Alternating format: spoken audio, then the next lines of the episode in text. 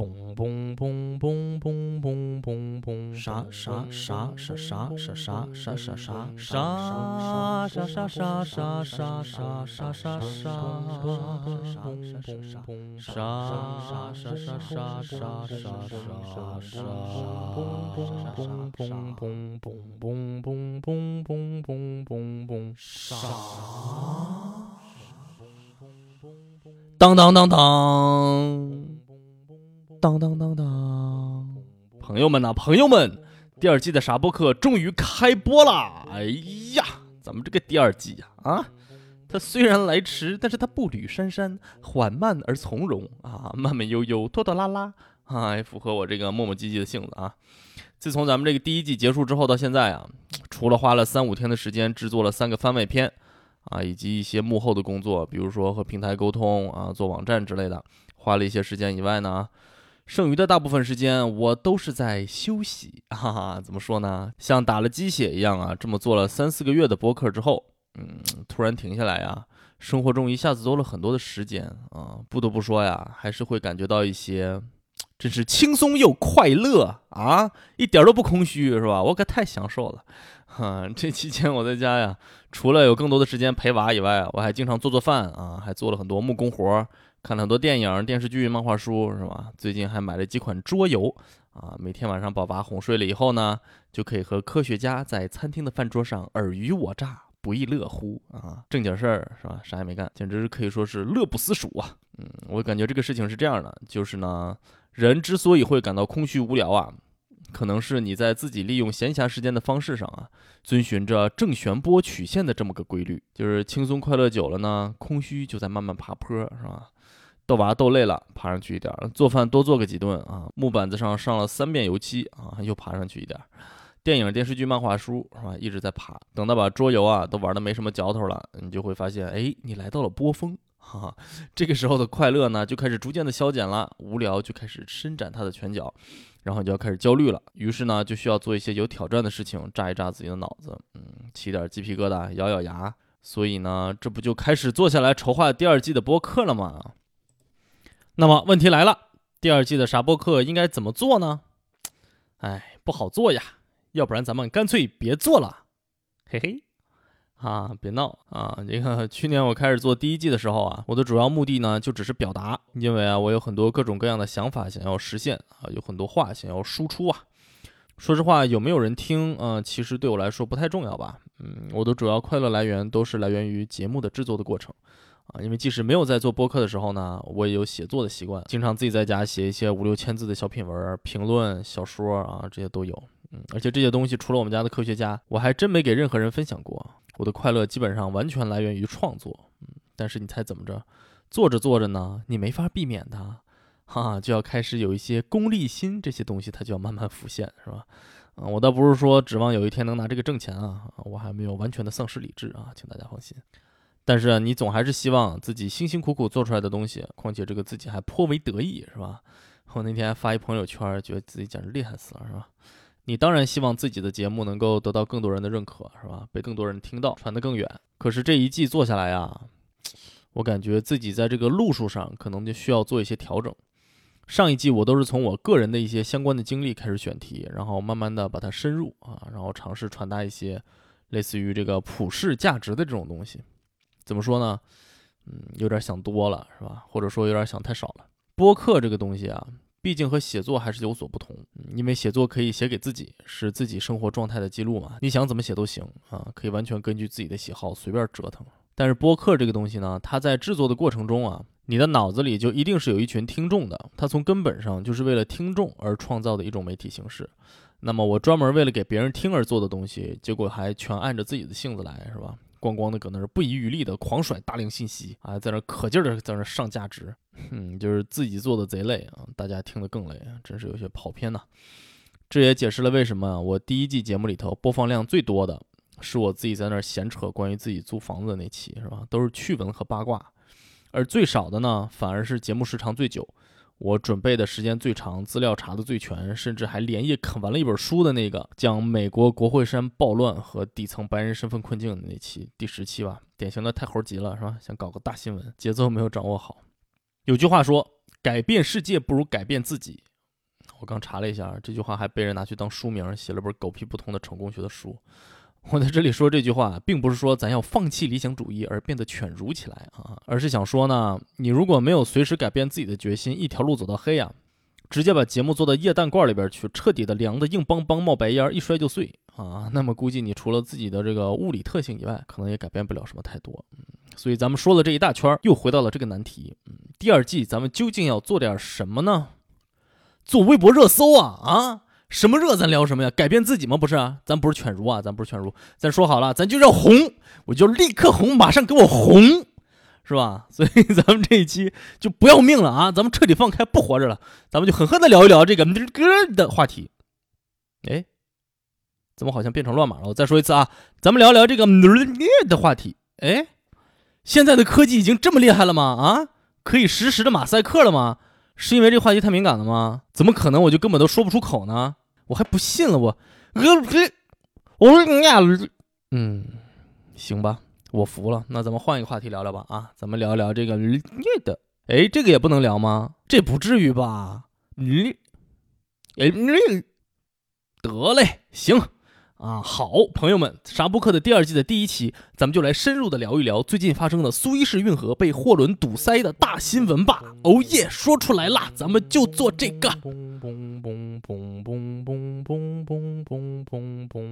这是个什么事件呢？嗯，就是啊，就有这么一艘船，它把苏伊士运河啊，哎，给堵住了啊。不过现在已经没事了啊，嗯，好，感谢大家收听这一期的傻播客，咱们下期哪儿啊？什么乱七八糟的啊？好，哈哈，谢谢于谦老师的云捧哏，咱们还是来好好的展开讲一讲这个事情的始末吧。在二零二一年的三月二十三日，超大型集装箱货轮长次轮啊，长短的长，次语的次，长次轮在埃及的苏伊士运河内搁浅，横卡住了河道。彻底的阻断了整个运河的交通。嗯嗯，听这个名字还起的挺雅的，是吧？就是对，这是一家叫做长荣海运的台湾运输公司的船。但其实这么说也不准确啊，我还专门查了一下，长荣海运其实只是在租用长次号货轮，而它真正的所属权啊，其实是归日本的金智造船株式会社的一个分支。正荣汽船株式会社所有。同时呢，这艘货轮还由德国的一家专业的货轮技术管理公司在管理，船员呢全都是印度裔，而且这艘船是在巴拿马注册的，挂着巴拿马的旗。怎么样？听起来是不是特别的复杂？嗯，对，就是一般这种超大型货轮啊，由于制造、维护和管理都特别的复杂和昂贵啊，所以一般成分都比较多元化，需要好多个公司来共同的运作。下一个问题就来了。一艘船怎么能卡在运河里呢？嗯，没错啊，它就是简简单单的横着卡住了啊。这个超大型啊，这可不是盖的啊，就是它有多大呢？长次轮是世界上现存最大的集装箱货轮之一啊，全长有四百米，宽六十米，从船底到甲板的距离就有三十三米，一共能承载两万多个集装箱。嗯，我看到维基百科上这个船的照片啊，它在甲板之上还密密麻麻的堆了大概有十层集装箱。我以前啊做过集装箱改装的这个竞赛啊，一个集装箱的高度啊，它大概在八英尺六英寸啊，也就是大概两米五左右吧。减去这艘船的吃水深度啊，十四点五米。那么朋友们，又到了小学数学应用抢答题时间，请问加上集装箱，长次轮在水面之上的部分的高度到底有多少呢？对啊，就将近这个四十四米之高。这是什么概念呢？大家光听数字可能没什么感觉啊，就是说长次轮满载的时候。比帝国大厦的体量还要大，嗯，属于这个摩天大楼量级的尺度。根据长荣海运的官方说法，嗯，长次轮在运河行驶的过程中，因为遭遇了沙尘暴，巨大的风力吹在四十多米高的船体上啊，这才造成了这个航线的偏移。再加上沙尘暴啊，使得能见度非常的低，船长没有能够及时调整啊，导致船头偏转，撞上了河堤。啊，你就想象帝国大厦这么大的一个玩意儿，是吧？船头狠狠的一头扎在这个河堤的淤泥里头。于是，这整个的这个船身啊，由于这个超级无比巨大的惯性，就以船头为支点就开始旋转，一直转到船尾都顶上了对岸的河堤才停下来。苏伊士运河差不多有两百八十米到三百米宽吧，所以根据这个勾股定理，直角三角形两边的平方之和等于斜边的平方。呃，听节目还复习数学定理，嗯，多好。根据这个计算呢，长促轮基本上正好就是以一个完美的四十五度角啊插在这个运河的正中央。故事讲到这里，哎，不对，应该是事故讲到这里，哈哈，咱们岔开一下。为了能够更完整的体现出这个事件的严重性啊，我给大家来稍稍的多介绍一下苏伊士运河的历史和它重要的历史地位啊。说到这个苏伊士运河呀，哎，他就不得不一路往前追溯到我初中的时候。哎，对，没错，我记得那是一个初夏的下午，清风徐来，水波也不知兴也不兴，只记得阳光不算太刺眼。当时我坐在教室里，正和同桌两小无猜，是吧？正搁那打闹。突然听到地理老师讲到，说这个苏伊士运河呀，它建成于一八六九年。我腾的一下我就站起来，一边拍桌子一边喊：“我说太晚了呀，老师造的太晚了，有点夸张啊，有点夸张啊。为啥有这么一出呢？因为我当时在玩一个举世闻名的游戏啊，叫做《大航海时代二》。对，现在可能听说过这个游戏的人都已经不多了，是吧？但是它在当时是特别的有名啊。大航海时代系列是在九十年代初啊，由日本的光荣公司出品的角色扮演类的游戏。大航海时代二的故事背景设置在十六世纪的中叶，也就是地理大发现初期的这个欧洲啊。你在里头啊，可以扮演各种各样拥有不同故事背景的角色啊，组建船队，为着这个不同的目标啊出海远航。我觉得这个游戏之所以让人痴迷呢，倒不是说它的画面、音乐或者剧情的设计有多么的巧妙。而是啊，这几乎是我见过最早的开放世界的角色扮演类的游戏，因为在游戏中啊，你甚至可以把剧情扔到一边去做各种各样有趣的事情。比如说，你可以探索地图、搞国际贸易，甚至还可以组建船队当海盗，是吧？而且最重要的一环节就是它的地图啊，它就是世界地图它本人。也就是说啊，你可以去任何想去的地方探险。我当时啊，在玩的时候啊，电脑旁边就放一个地球仪，基本上沿着海岸线啊，把世界转了个遍。甚至都可以说啊，我对世界地理，尤其是欧洲的最早的一点点的认识啊，其实都是因为这款游戏。而且它的城市、国家、船只和武器的设定啊，乃至人物，都充分的尊重史实啊，真的可以给你非常好的体验。嗯，而且这么宏大的一个游戏是吧，才只有几个 M 那么大。现在让我觉得这些动不动就十几个、上百个 G 的这种大型游戏，他们都干些啥是吧？重点完全搞错了。哎呀，说着说着，我想重新玩一遍了。咱们说回正题啊，当时在这个游戏里啊，我经常要往返欧洲和亚洲进行一些贸易。嗯，当时唯一的航线就是从地中海出发，走清河、沙河、昌平线、南口、青龙桥、康庄子、怀来线、沙城、宝安、下花园。那不对，串台了，串台，怎么背开地理图了？再重说啊，当时唯一的航线就是从地中海出发，穿过直布罗陀海峡，一路向南过好望角，然后再往东啊。每次都要走好长的一段时间啊，中间还要补给很多次。而且在这个游戏里头，不知道因为啥，在好望角附近经常就要有一些奇怪的事情发生。嗯，比如说有的时候会看到美人鱼啊，没记错的话就是美人鱼。然后就有船员跳海跟人跑了之类的，或者就会有暴风雨，一不小心就要船员死光，游戏结束。嗯，所以每次到那边都心惊胆战的，那种感觉直到现在都还记得。结果有一次船开到了红海的尽头，啊，我在屏幕上就能看见对面的地中海，可惜就是开不过去。哎，给我急的，觉得这要是有个小口子多好啊，省多少时间，还能不用整天提心吊胆的。嗯，所以才会发生地理课上的一幕。哎，我就纳闷了，说你说一个蹲在家里头偷偷玩游戏的中二少年都能想到的主意，怎么一直到十九世纪才开始建造呢？嗯，其实啊，这个好主意最早被想到有史可查呢，它要追溯到古埃及时期。当时的这个运河和现在的运河目的不太一样，是为了连接尼罗河和红海。最早的运河大约在公元前五百年左右，由当时啊征服了埃及的波斯王朝的国王大流士一世啊建造完成。当时啊，还立了好多的石碑啊，来纪念他自个儿的这个丰功伟绩。有一块这么写的：“大流士王曰：‘吾乃波斯人，吾起于波斯而征于埃及，吾命开此河，发于尼罗，奔流埃及，止于瀚海，濒临波斯。此河既成，埃及之周部可言之直抵波斯，何无所愿？’啊，这个翻译可以说啊，相当的信达雅了，是吧？非常的有气魄。”但是不知道大家发现了没有，就是领导说话呀，他得有一些重复才能显得庄严，是吧？这个我还是看了英文版的这句话才体验到的。你听啊，他说：“我是波斯人，我从波斯来。”啊，第一句话就是废话，是吧？你还带着兰花草呢吗？你之后又说我征服了埃及啊，对这个牛，我估计你在每块石碑上都得先刻上。后面这句话废的最厉害，说我命令开了这条河，这条河从尼罗河一直连通到大海。等这条河按照我的命令开好，船就可以从尼罗河开到大海，跟我想的一样字儿的，是不是特别墨迹啊？是吧？很难想象把这句话刻在石碑上的工匠是个什么心情，是吧？一边抽自己嘴巴，一边忍着脏话一边干。这条运河在时间的长河中一直蜿蜒流淌，也经历了一千多年的改造、摧毁和重建吧。但是由于不断有来自尼罗河的这个泥沙涌入啊，维护和修复运河变得特别的困难。现在这条古运河其实还在，不过已经变成了一条连接着开罗和苏伊士运河中段的这个大苦湖的一条宽大概有五十米左右的灌溉渠吧，早都已经不能通航了。你现在打开谷歌地图啊，你还能看见这条灌溉渠。它横穿沙漠，而农田就在它的两边蔓延开来，形成了黄沙之中的一条比较明显的绿色的纽带。那么现在的苏伊士运河是什么时候建造的呢？对啊，刚刚也提到了，是在1869年。但是在这之前呀，也有好几次想要将地中海和红海相连的这个尝试，不过都没有能够成型。最早想到这个点子的，据说是威尼斯人。啊，这里先提前说一声啊，就是我也不是学历史的，是吧？就是我这点微不足道的小知识啊，也都是东一榔头西一棒子碎片化的从乱七八糟的地方收集来的，所以我就随便一说，大家就当个乐子，随便一听啊。如果有什么说的错的离谱的地方呢，欢迎指正啊。他们的主旨就是别太当真，是吧？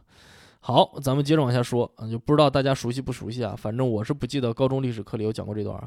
就是说，促成了欧洲十五世纪到十七世纪的地理大发现的一个重要的导火索，大家知道吗？嗯，它就是香料贸易。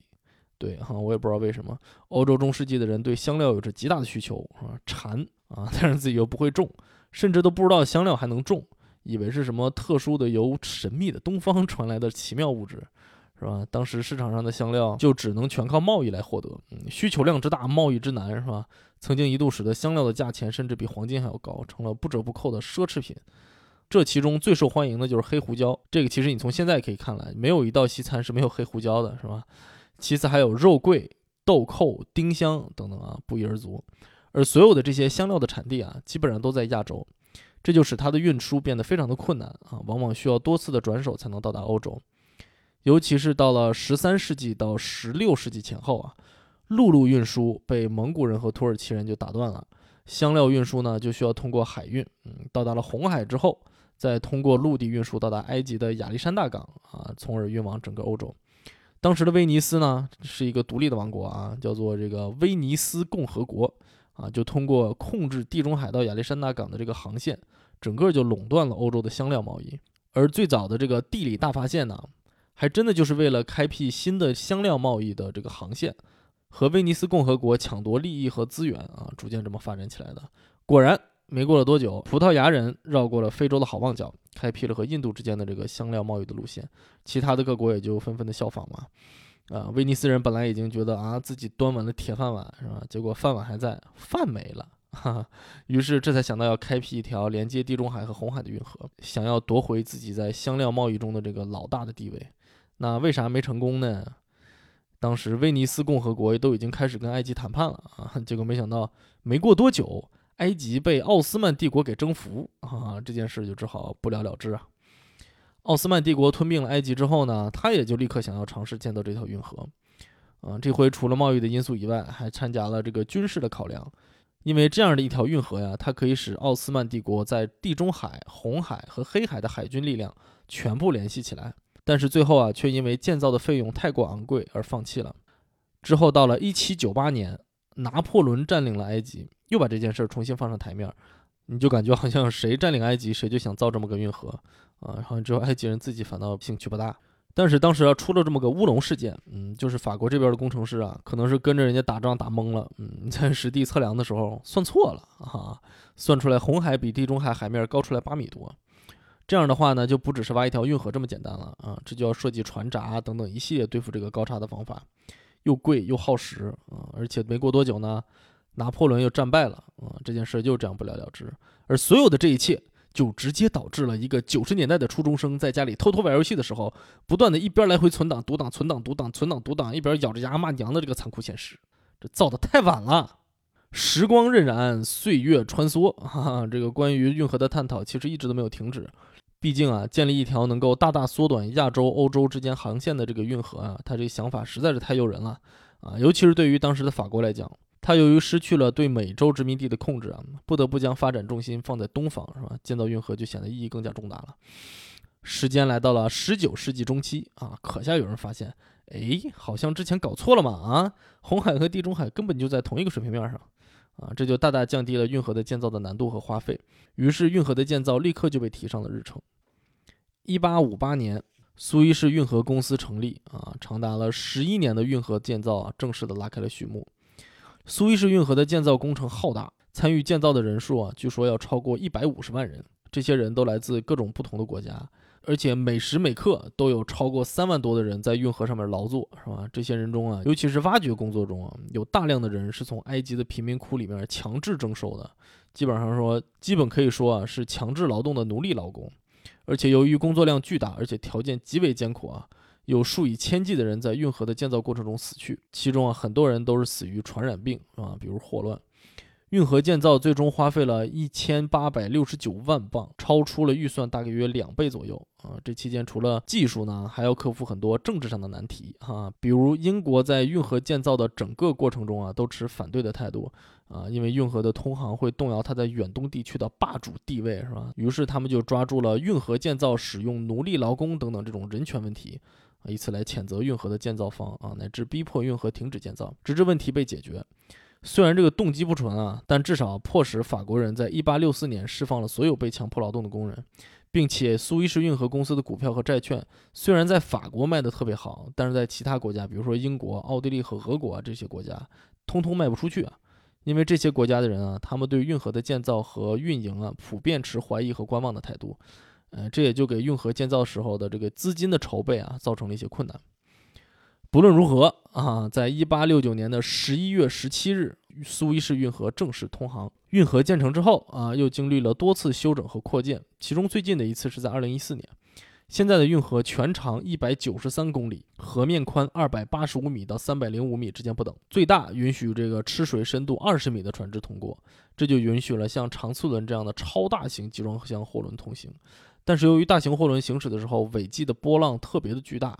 会对运河的河岸造成很大的冲击，造成水土流失，啊，所以运河里的船只呢，只能缓慢的以每小时十三到十四千米左右的速度前进，这样穿过运河大概需要十一到十五个小时不等。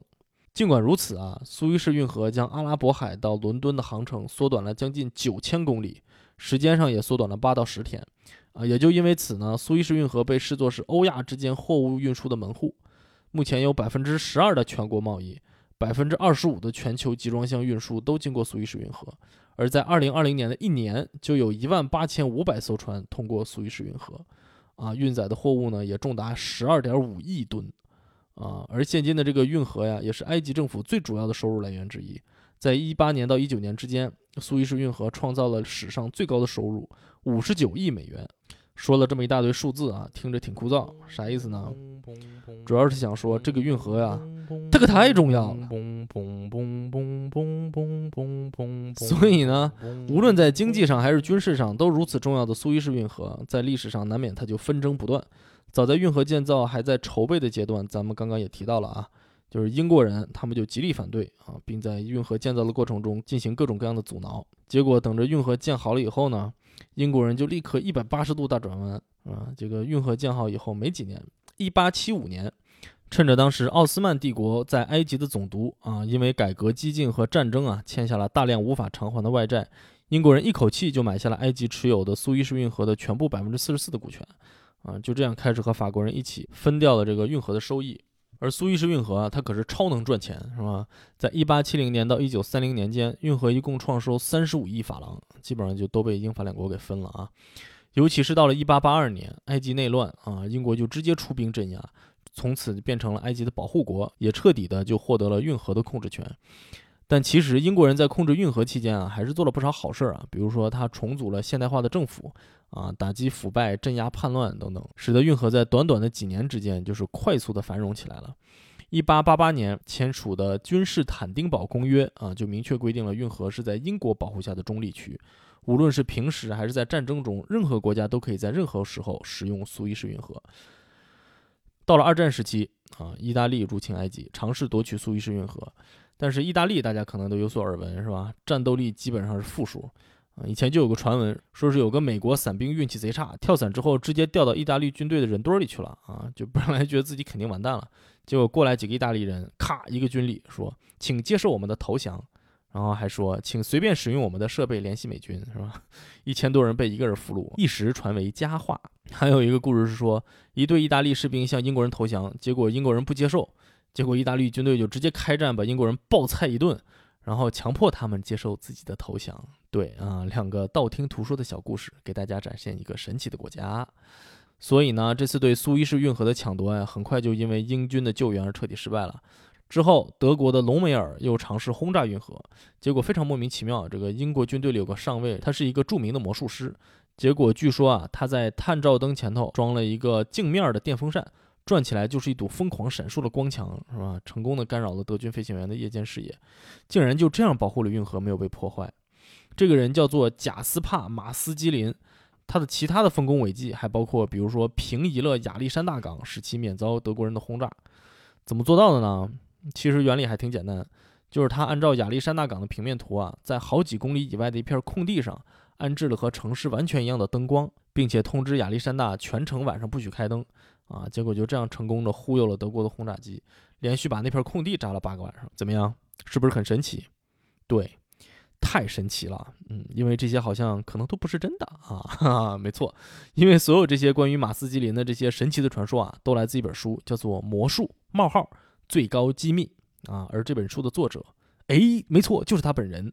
而他书中的这些辉煌战绩，似乎在任何地方都没有任何官方的记载，所以他才起名叫最高机密嘛，就是没人知道，是吧？据说呢，他在战时啊，确实是领导着一个专门研究伪装方法的小组，嗯，但是好像也一直没什么建树。不久之后呢，这个人就被调到文工团，给人家表演魔术去了。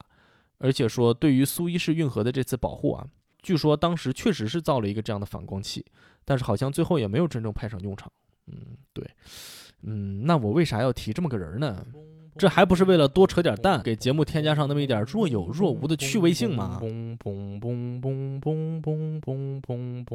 好啊，咱们说回到运河啊，这个二战结束以后，世界就进入了冷战的格局啊。一九五六年，在阿斯旺水坝还在建造的时候啊，埃及政府突然就倒向了苏联，寻求军事支持啊，这就直接导致英美撤走对水坝建造的一切支援。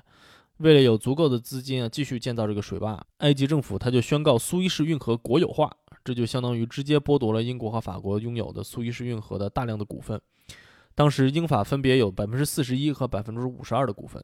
嗯，同时呢，这个时候的埃及政府啊，由纳赛尔总统领导，实行的是阿拉伯民主主义的政策，而且他的一项重要宗旨就是要消灭以色列。这也使得以色列啊整天人心惶惶，而且埃及它也一直禁止以色列使用运河，所以英法呢，它就联合以色列这个天然的盟友，发起了第二次中东战争，想要夺回对苏伊士运河的控制权，同时也想要推翻纳赛尔政府。这场战争也叫做苏伊士运河危机。这场仗打了七天，以色列一路打到了这个苏伊士运河的东岸，最后因为美国和苏联各怀心事儿的这个联合抵制啊，它才告终。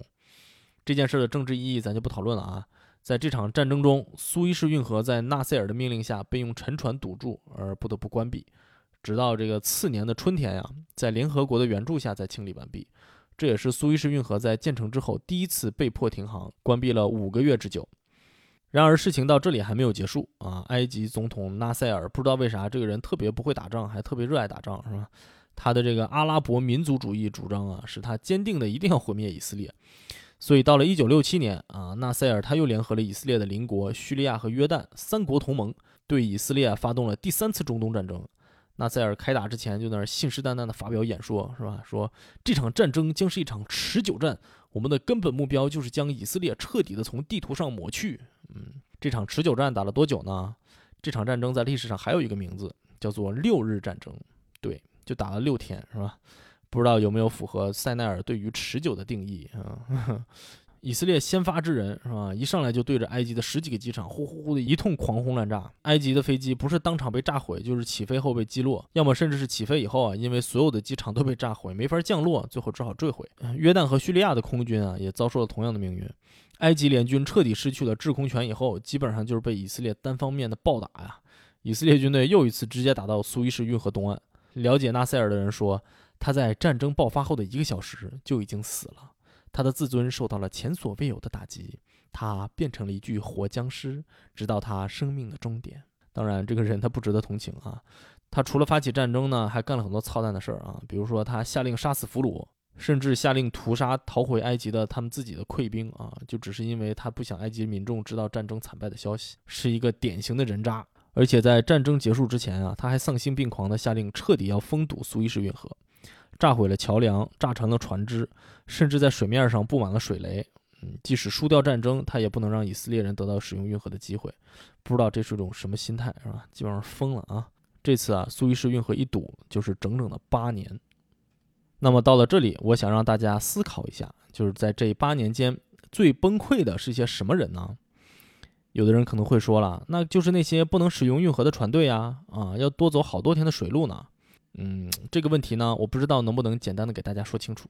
举一个例子啊，如果你正在大马路上行走，突然感到拉肚子又找不到厕所，请问最疼的是厕所吗？是你身体外面的世界吗？当然不是。肯定是肚子里面的东西啊，是吧？没错，六日战争突然爆发又突然结束，在塞纳尔下令封锁苏伊士运河的时候，当时还有十五艘船，它正在运河里行驶，好死不死，莫名其妙，直接连船带人被关进水上监狱，是吧？这十五艘船中啊，有一艘被困在这个提姆萨赫湖中，啊，这艘还好一点，因为这个提姆萨赫湖啊，它正好临近一个城市的港口，还挺繁华的。我看了一下，现在还有肯德基、麦当劳是吧？一应俱全。而另外的十四艘船呢，就被困在这个大苦湖里面。对，就是 Great Bitter Lake，是苏伊士运河中段的一个大湖。这个湖四六不靠啊，连上个岸都可能困难，是吧？真是应了他的名字——大苦。这十四艘船啊，来自八个不同的国家，他们在大苦湖里面欢聚一堂，成立了大苦湖联盟。船员们啊，他们定期聚会，举办社交活动。还成立了个游艇俱乐部，一个教会。他们在一艘特定的船上看电影，到有游泳池的船上面联欢，甚至他们还在1968年举办了举世闻名（括弧并没有）的这个大苦湖奥林匹克运动会，并且在最大的一艘船上举办了足球比赛，简直是人类文明的一支清流啊！到了1969年啊，这十四艘舰船互相靠近啊，聚集成了几个小群体，这就方便了舰船之间保养维护的船员们互相照看。啊，从而也减少了需要留在船上的人员，于是呢，他们就可以每三个月轮换的值班了啊，大家可以不用一直守在船上了。这种情况一直到了一九七二年，一家挪威的舰船管理公司过来承包了所有的舰船管理，这些船员才终于能够回家。而这些舰船只能一直留在运河里整整八年。这些船啊，还有一个名字叫做“黄色舰队”。嗯，大家不要想歪了啊，这个其实是因为常年待在运河里啊。这十五艘船逐渐被吹来的黄沙所掩盖，全部都成了黄色。这次运河被堵，一直堵到了1973年末。第四次中东战争结束，埃及和以色列签署了埃以合约，啊，使得两国关系正常化，这才使得疏通苏伊士运河最终成为可能。1974年，由美英法三国组成的运河清理团队开始对运河进行了清理。那么问题来了，说要把运河给清理，拢共分几步？三步，第一步扫雷。好，咱们正常一点，正常一点。对，第一步就是要清扫运河里面的水雷啊。咋扫呢？我看了几张照片，基本上就给直升机上拴了个大耙子，是吧？一趟趟低空飞着在水里头爬了。除了直升机本身以外啊，其他都特别的低科技，是吧？一大帮子直升机就这么来回来去在运河里头滑浪了四十三天。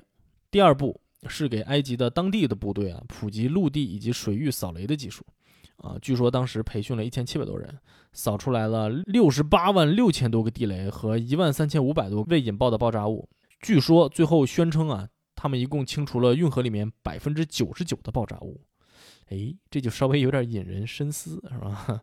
把这些爆炸物全部清除之后呢，就是第三步了，这才能开始着手清除水里面的沉船和桥梁的残骸。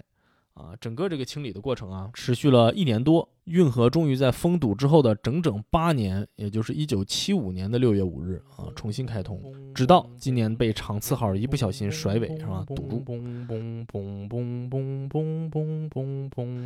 你看看咱这个起承转合啊，聊得出去，收得回来是吧？简直了。那么咱们这一次的运河被堵应该如何疏通呢？长次号货轮啊，它到底应该如何脱困呢？其实，在一开始的几天中啊，所有人都不知道该怎么办，因为这个事情实在是太难了。除了我们刚刚提到的这个货轮体积无比巨大，堪比帝国大厦以外，货轮的重量也是一个难以解决的问题。当时的状况是啊，由于巨大的惯性，长次轮的船头和船尾都已经深深地扎进了两侧河道的淤泥里头，想要从淤泥里把它挖出来啊，简直是难比登天。当时有这么一张照片，还引起了全网的群嘲，是吧？这张照片啊，是从被堵在运河里的另一艘船上拍的，这个长次轮横跨运河的全身照。而在这张照片的角落里头，有一只小小的、几乎看不到的挖掘机，它正在努力的工作啊。从其他的现场照片里啊，我们能看到这其实是一个中大型的挖掘机，但是由于货轮的尺度实在是太过巨大，是吧？这张照片给你的感觉就好像一只小蚂蚁在尝试搬一块板砖。于是啊，就有很多网友做了各种搞笑的图，是吧？纷纷把货轮比作自己人生中的各种困难啊，比如说这个自己肚子上的肥肉，而把小挖掘机呢比作尝试解决困难的自己啊，比如说晚上少吃一顿饭，是吧？哎，咋整？这个世界就是这么的焦躁不安呐。另外还有好几艘拖船连顶带拽，想要把货轮推得松动一点。嗯，我还当时还看到了一个视频，就是一大堆拖船在那鸣笛庆祝，庆祝他们折腾了一天，终于把货轮拽松动了那么几英寸。嗯，对，基本上就是这么个绝望的状态。除此之外呢，这些挖掘机、拖船，乃至是动用了水上起重机，所有的这些办法呀，还都不能太激进啊，你不能可着劲的使劲儿造。为啥呢？因为这种超大型的集装箱货轮，它的结构相对于它的重量来讲，其实是非常脆弱的。我还专门去查了查集装箱货轮的结构设计图，是吧？之后会在网站里面发出来给大家看看。集装箱货轮的船壳一般都是由两层钢板组成的，就是中间夹着很厚的方格网状的大钢梁，是吧？但是这对于整个船的体积来讲，其实还是非常的薄。而且集装箱货船还会有很多的横壁舱，也就是有很多垂直的隔板啊，把整个船分成许多独立的舱室。这在结构上主要是为了加强船体的横向荷载，加强船壁结构的整体性。但是在现在这个情况之下呢，长次轮的船头和船尾已经都陷入了淤泥，微微架空，在船的中部啊，已经形成了巨大的纵向荷载。如果拖船或者水上起重机操作的时候稍微有一些计算失误啊，就很可能对船壳造成损伤。更严重的呢，甚至可能会使整个货轮从中断成两截儿。嗯，所以在这个挖掘和拖拽都不起作用的情况下呢，就得想办法去减轻船的重量。也就是说啊，需要卸掉集装箱。这个听起来似乎很简单，但是其实也是非常困难的工作，因为长次轮卡住的地方它并不是在港口附近，而且在这个区域的运河的两端都是没有被开发的空地，根本没有任何起重设备来吊运集装箱。另外，我们之前说了，这个长次号最顶端的集装箱离水面有四十多米的高度，这也就给搬运集装箱的工作造成了巨大的难度。而这个呢，也就是为什么事件刚刚开始的时候啊，埃及运河的官方的官员就在记者招待会上说，说这个问题的解决可能会花上好几天，甚至是好多个星期才能完成。这个呢，就是将卸载集装箱的时间也都计算在内的。这里要插入一个本期节目制作的小花絮，哈，就是为什么我要选题做这么一期节目呢？嗯，很大的原因其实就是因为看了这个采访，是吧？因为大家也知道，就我做节目这个速度啊，两周一期。基本上不可能跟得上任何一个热点事件，什么事儿到了我手里啊，经过了一番折腾，播出的时候热点都得变成冷点，甚至究竟是个什么事件，大家可能要记不清楚了，是吧？尤其是在这期间啊，如果发生了更加令人震惊的社会新闻，咱们现在这个互联网的生态环境是吧，恨不得每隔几天就搞个大新闻，那到了我在发节目的时候是吧，这点新闻可能就真的像刚刚说的小挖掘机一样，几乎要消失在大家的视野当中。所以我一听埃及官方发言啊，说好几个星期才能解决，哎呀，给我那心头就是一震呐，隐隐约约小鹿乱撞，简直找到了初恋的感觉，哈哈，这不正好给我时间做一期节目吗？而且等到节目发布的时候，我还能给大家更新最新最热门的消息，是吧？于是这才开始埋头查资料、整理提纲啥的，结果资料刚刚查好，提纲也列完了。人家就给我通知说说，哎呀，船已经挖出来了啊，苏伊士运河，它已经不咳嗽了。哎，你说我气不气？简直就是吃屎都赶不上热乎的。现在这个事件已经解决了啊，至少堵塞的问题是解决了啊。后续的问题咱们一会儿再聊。先说说这个问题是咋解决的呢？说了半天这也难那也难，为啥结果这么快就给挖出来了呢？其实啊，这很大一部分还是要归咎于运气啊。长次号之所以能够脱困，是因为它借助了正好赶上的这个自然之力。什么自然之力？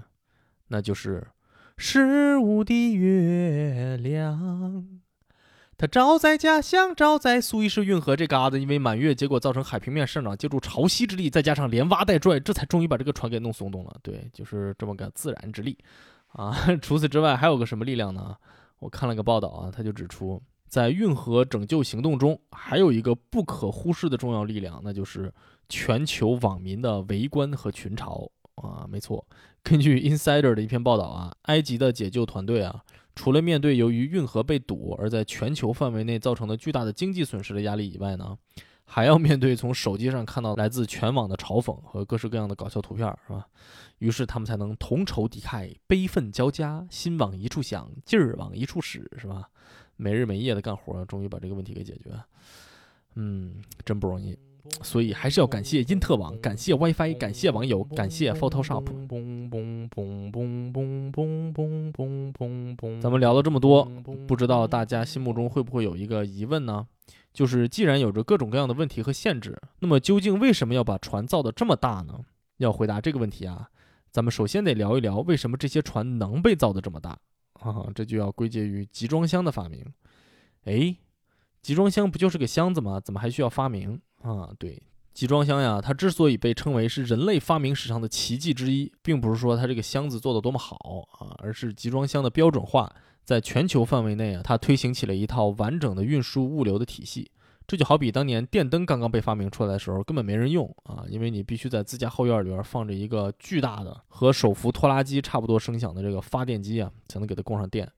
而直到了电网普及，进入了家家户户，每个家庭只需要简单的安装就可以使上电灯的时候呢，你才可以说电灯真正的被发明完成。在集装箱被广泛的使用以前，货品从工厂生产出来啊，需要由工厂的工人装载在卡车上运到码头，再由码头工人一件一件的往船上运，是吧？等货轮运到了目的地港口，又需要码头工人啊一件一件的从船上往下搬，再由卡车运往派送地点。这就有特别明显的几个弊端啊，一个呢就是效率低下嘛。同样的货物在一次运输的过程中要被来回来去的搬进搬出好几次，而且要过很多的人手，这个呢也增加了货品的损耗率。咱们都见过机场搬运工扔行李是吧？咣咣扔是吧？每搬一回就得扔这么一次。另一个问题呢就是经过了多次的搬运啊，尤其是货物大小不一、形状各异是吧？很难被妥善的堆积在一起，势必要浪费大量的空间。再一个呢，就是运输的费用，尤其是人工的费用了，啊，因为在运输过程中要多次支付码头工人的搬运费，而且由于这个差事特别苦，而且又没有办法替代，在过去的年代里啊，码头工人的工会实力非常强大，说罢工就罢工，工资一涨再涨，是吧？当然人应得的啊，正儿八经的血汗钱，但是这个确实是一笔很大的额外开销嘛。有了这几个硬伤呢，这也就决定了在集装箱发明之前的货轮它不可能做得太大，因为首先啊，装船的时间就太长了。你想想，如果是长次轮这个级别的货轮啊，两万多个集装箱，一个一个往开拆，是吧？东西一件一件搬，就算一天搬完五十几个，还得搬一年多呢。运送的东西的保质期估计都得过了。集装箱发明以后啊，所有的货物集中在工厂，直接紧紧实实的装到集装箱里头，再由卡车直接运往港口，吊车一吊，往船上一搁，就算完事儿了。啊，到达目的地之后呢，也就直接装上卡车，运到目的地，现拆现卖。指数级的减少了货物的装船的时间，而且还极大的提高了空间使用率。到什么程度呢？当年集装箱刚刚开始使用的时候啊，除了码头工人联合抵制以外，这个咱一想就知道是吧？就是肯定得抵制，因为要不然放满就丢了嘛。另外一个强烈抵制集装箱的群体，大家猜一猜是谁？哎，是水手。啊，因为现在装船太快了，以前需要几个星期甚至几个月的时间来装的一艘大型货轮，现在几天甚至几个小时就装好了。以往水手靠岸以后呢，还可以下船住一段时间，是吧？吃喝玩乐几个星期再返航，运气好点还能谈个恋爱。现在可好，下船吃个汉堡的功夫，船就装完了啊，基本上就是连轴转嘛。所以从这里也能看出来，集装箱将物流运出的效率提高了多少。那么，在集装箱已经被广泛的使用之后呢，如果还想要继续提高运输的效率，应该怎么办呢？那就只好把船越造越大了啊，原因也很好理解。因为一艘船它装的越多，每一个单个集装箱的运输成本它就会下降。除了船的建造成本更低以外呢，这主要啊还是因为一艘船的燃料的损耗和需要的人工都小于两艘船啊。有数据说，一艘能装八千个集装箱的货轮啊，要比两艘能装四千个集装箱的货轮的运输成本要低百分之十到百分之十五。而在近二十年里头，啊，货轮的容量扩大了近五倍，每个单体集装箱的运输成本也下降了将近一半啊。同时，船越造越大，这不仅仅是一个运输与物流方面的小事儿。往大了说，大型的集装箱货轮啊，可以说是为经济全球化打下了基石啊，也为了大型制造业国家，比如说咱们国家的这个崛起啊，做出了非常大的贡献。从小了说呢，越来越大的船在建造上就会有相对较大的难度，除了需要开发更大功率的发动机以外啊，船的整体结构设计它也是一个难题。在二零一三年就发生了一起大型集装箱货轮由于结构设计失误啊，导致船不能够承受足够的风浪而从中间断成两截，并且瞬间沉没的这么一个事故。啊，除此之外呢，大型的货轮由于制造运营成本都极为昂贵，啊，这也使得小型的运输公司啊不得不想办法扩大规模，或者是跟其他公司合并，或者和别人合租货轮才能保证自己的竞争力。啊，这也就是为什么我们之前提到的长次号货轮的成分为什么如此复杂的原因啊。再有一个啊，运输公司埋头制造超大型货轮，对于他们来讲啊，自己自然是省下了许多的成本，但是呢，这也就相当于啊，它绑架了所有的运河、港口等等等等这些配套设施啊，也必须要扩大规模来配合。比如说苏伊士运河和巴拿马运河，他们都分别在一四年和一六年花费了数十亿美元进行扩建，来适应这些超大货轮，而各个港口啊，也必须装备超大型的这种起重机啊，来为他们卸货。而这些花销往往都是运河、港口，甚至在很多时候都是纳税人自掏腰包。而即使如此啊，一不小心还是会有类似于这回长次轮这样的意外发生。长次号货轮啊，它于二零二一年三月二十三日搁浅，到了三月二十九日，它终于脱困，在驳船的牵引下，缓缓地驶入大苦湖，等待检修。直到咱们节目播出的时候啊，它还在原地等待啊。然而这场事故还远远都没有结束。繁忙的苏伊士运河被长次轮这么一堵就是一个星期啊。这期间有超过四百五十艘船被迫在运河周边等待。每天通过苏伊士运河的船队，它都包含将近百分之十二的全球贸易。一百万桶的原油和全球将近百分之八的液化天然气的运输，据说啊，有估价显示，每天堵住的世界贸易金额将近有九十六亿美元，算下来每分钟将近七百多万嘛。除此之外呢，苏伊士运河官方还发表了声明，说这次堵塞每天给苏伊士运河带来了一千五百万左右的利润损失。从长远来看，长次轮的搁浅啊，可能会给全球的贸易带来六十亿到一百亿左右的亏损。直接将全球贸易增长降低了零点二个百分点，而且呢，这次搁浅所影响的还远远就不只是物流的行业。即使在苏伊士运河已经重新通航，疏通拥堵在运河附近的四百多艘船，它也不是一件容易的事情。这就意味着苏伊士运河可能还需要好几周的时间才能真正的重回正轨。而在这期间呢，有不计其数的公司啊，由于货物不能够及时的送到，而面临着货品短缺或者是亏损。从这儿啊，咱们也能看出现在这个经济全球化的程度之深啊。当时长次号刚刚卡住的时候呢，正荣汽船公司就出来道歉，并且说明啊，事故的原因是因为沙尘暴啊。但是当时苏伊士运河的官方就发表了声明，说风暴应该不是主要的原因，这里面肯定还是有技术的问题或者是人为的原因，我们正在调查。这么说是不是因为害怕以后大型货轮不敢从这儿走了？毕竟这个沙尘暴这个东西是吧？没准什么时候就要刮一刮。结果长次轮刚给挖出来没几天，苏伊士运河就发表声明，他要向长次轮索赔十亿美金。我才明白过来，要是只是自然的因素，他就没法索赔了，是吧？我可真是太天真了。但现在呢，这就造成了一个非常复杂的局面，因为苏伊士运河的这个钱，它到底应该向谁要呢？日本船主虽然拥有这艘船，但他是租给台湾公司使用的。台湾公司啊，虽然使用这艘船。但是船又不是他们开的，而是由德国的技术管理公司提供的运营服务。印度裔的船员也是由德国的公司直接雇佣的。日本船主啊金智造船株式会社已经光速将长次轮的运营方案，也就是台湾的这个长荣海运啊，告上了英国法庭，而他却并没有对德国公司提起诉讼。然后，日本的金制造船厂他又发表声明，提出赔付啊应该按照这个共同海损的国际原则来进行 （General Average）。啥意思呢？大概意思就是说啊，说这个赔偿啊，它不应该由我们单独支付，而是应该连同船上所载货物的所有方一同赔付。再说明白点儿是吧？就是说宜家，你要是不按你货物的比例支付赔偿金啊，这个船咱就开不出去，你也别想着拿到货。哎，是不是一摊大烂账啊？简直是乱七八糟，是吧？